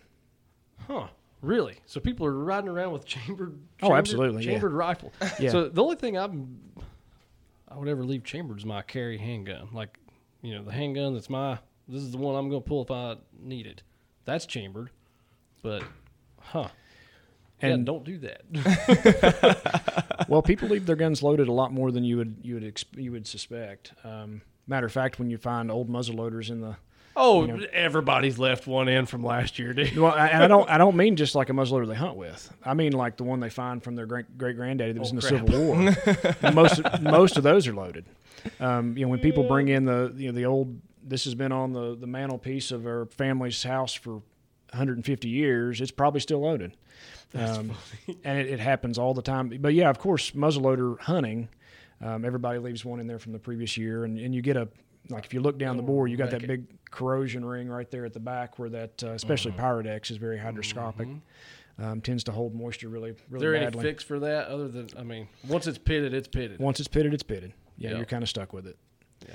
Luckily, uh, with muzzleloaders, especially when we're shooting sabot uh, bullets, they tend to be not as affected by that little bit of pitting as as you would normally see in a in a traditional rifle. But it's still a bad thing. It's a bad thing. Yeah, uh, I've had I had a muzzleloader pretty much ruined just because of that. But it was a cheap. The cheaper the muzzleloader, I think that's going to affect it more too. Probably. Yeah. Good. Man, good information. Yeah. What else? What time are we at? We're uh, we're towards wrapping up. We're at one twenty five. All right, good deal. Well, when you when we're getting ready to wrap up, and I'll go ahead and ask it now. Um, this pamphlet that you have is there a digital form of this? Sure. Yeah, you can go to Montgomery Community College's website, montgomery.edu. Um, and that's, you know, it's easy to find. Sometimes the classes are a little tougher to find on there. You have to go to uh, the continuing education section to find the, the short term classes. Um, that can be a little bit difficult to navigate, but they're they're on there. Um, and you can do a search for NRA classes or knife making classes in the, you know, I think the top right part of the, the, the main page. What's a uh, we did we neglected to talk about it much, and we probably should have because it's super cool. But a knife making class is that taking something from uh, high carbon steel and going through the forging process, or is that just a kit?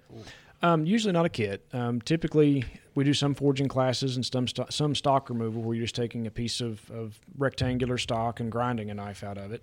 Um, but typically, starting with something like that and some basic scales of handle material, whether it's micarta or, or whatever type of wood you want to use for a handle, um, and shaping that to the knife. Um, we've got some. We've got a basic version of that. The, the Christmas knife making class is really cool because you get to make a Christmas gift for somebody. So you come in in December Oh yeah. That is cool. and you make a knife What a for great idea! you know, for your dad or your, your father-in-law or whoever for, for Christmas or your mother-in-law for that matter. And uh, it's, it's a really neat class and, and it's a good one. How many days is that one? I think that's a four-day class. It's a four day class. And, you know, come in, in in December when it's too cold to do a lot of other things outside and you uh, you make a knife. Now, are like you that. are you director of those programs also? I'm not. Um, so Alex Williams, who's who works below, uh, uh, works for me on NRA classes, also does the knife making Knife classes. making classes. Being uh being in your position, being the director, uh, obviously you're not teaching all these classes. How many of them have you gotten to take? It's tough for me to take classes Uh-huh. there um, because students keep coming to find me. Yeah, Um, almost need to go incognito or take classes at another school. But um, what I do is though is drift in and out of the classes. Hey, do you guys need anything? And I get to get to look at all their cool secrets and you know, oh, if I can pick up two or three things from any instructor that comes through, I've Oh, had a yeah. have had a really good day. What a great job, man! You're just constantly around everybody that likes the same things you like, and around people that are experts in their field that you can glean off of. What a what a cool job. I'm I'm fascinated with anybody who's really good at what they do. Um, so if you know if somebody said that the world's best basket weaver was going to put on a demonstration across the street, I'd want to go see it Yeah. because I like to see people who are, who are good at what they do. And it doesn't really matter what, but especially when it's something that I'm interested in as well, I'm I'm especially interested. Um, you know, some of the folks we get, uh, I'm looking at the knife making list here, and I've got Ed Van Hoy popping up at me there. Um, he's designed a ton of knives for Columbia River. He's got 40 or 50 patents on knife on knife designs and locking Oh, wow. mechanisms, and you know he's one of those guys. He, he's sort of made his career already, and he just enjoys coming out and teaching classes. Fab, fabulous instructor. You know those those kind of people being getting to be around them are, you know, it's it's tough to overestimate how, you know, what an impact that's had on me.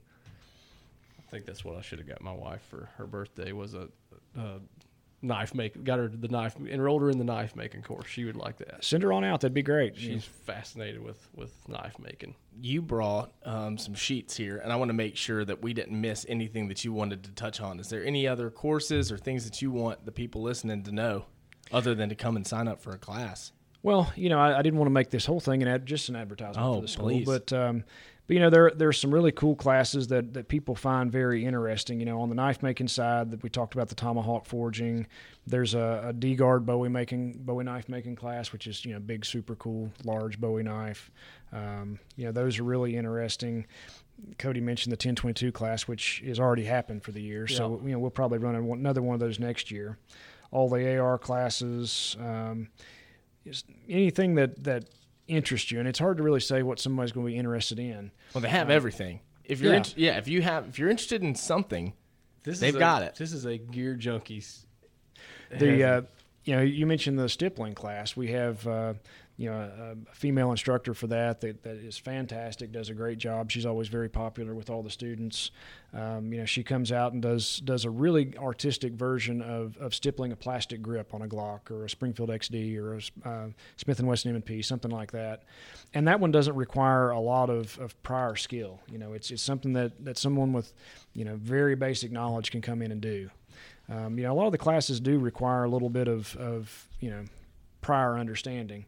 You know, the rifle load development I mentioned earlier is a great one because it, it really doesn't. Someone who's a, you know, kind of a neophyte reloader could come in and do that class.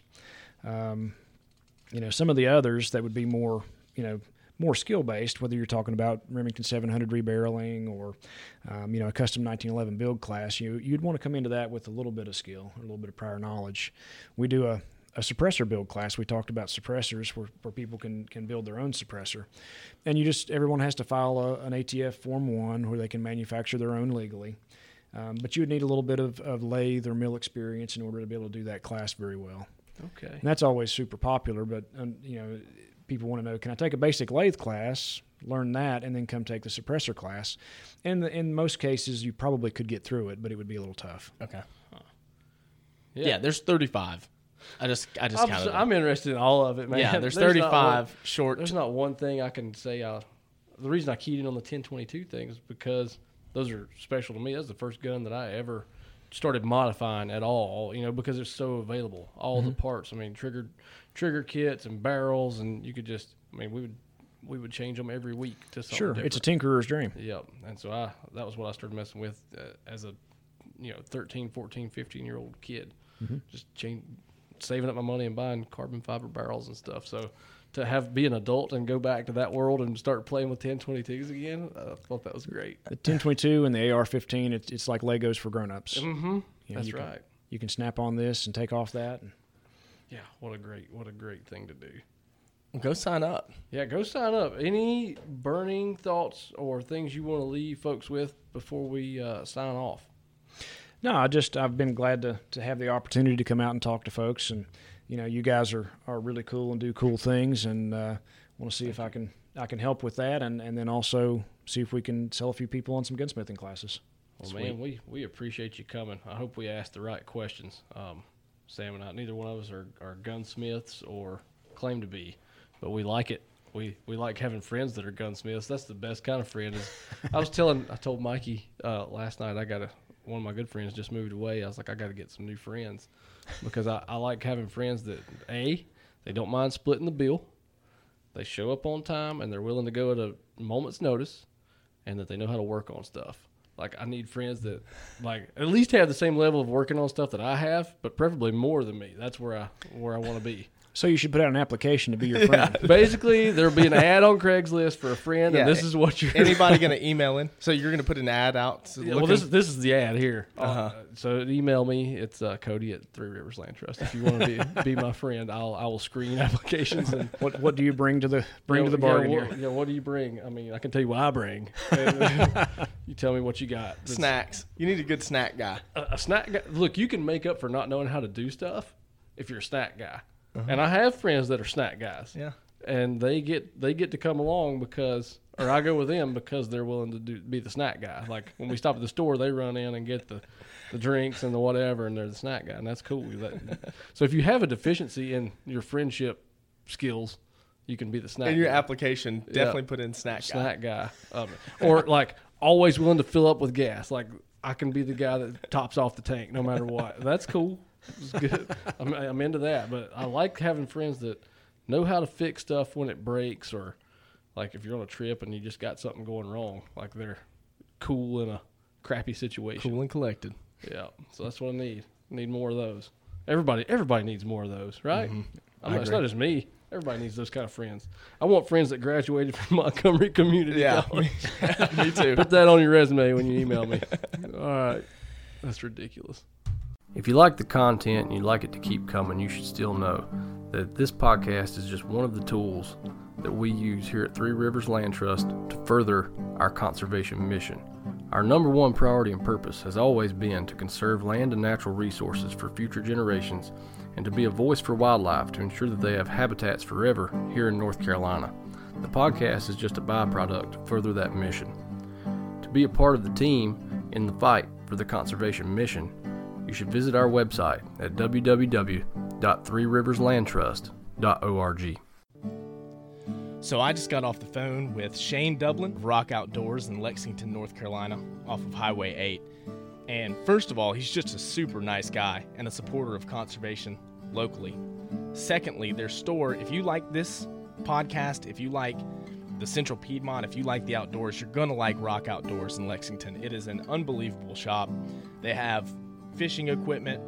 When I was on the phone with Shane, he was saying their fishing gear is just flying off the shelves. Their kayaks and their boats are that the business is doing great.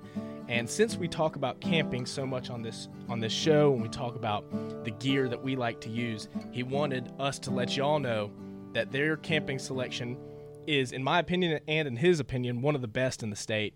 Um, let me just give you a list of some of the brands they have: MSR, Big Agnes, Eureka, Jetboil, Thermarest, GSI, Camp These are Chef. these are all brands that you can't go to the big box store and pick up. Yeah. These are brands that true professionals are using. Mm-hmm. And with me and camping gear, camping gear and tools are the two things that I I don't like ordering these. I like to go into a store like you're about that with shades. Yeah. Mm-hmm. You want to try them on.